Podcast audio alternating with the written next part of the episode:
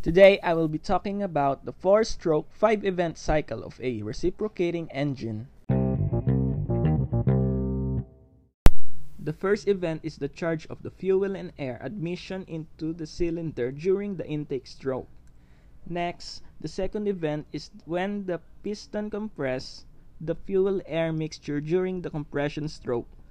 Next, the third event is when the electric spark ignited the compressed fuel-air mixture as the piston approached the top of its stroke within the cylinder.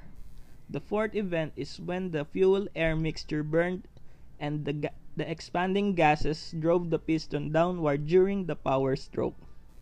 Lastly, the fifth event is the burned gases were forced out of the cylinder during the exhaust stroke.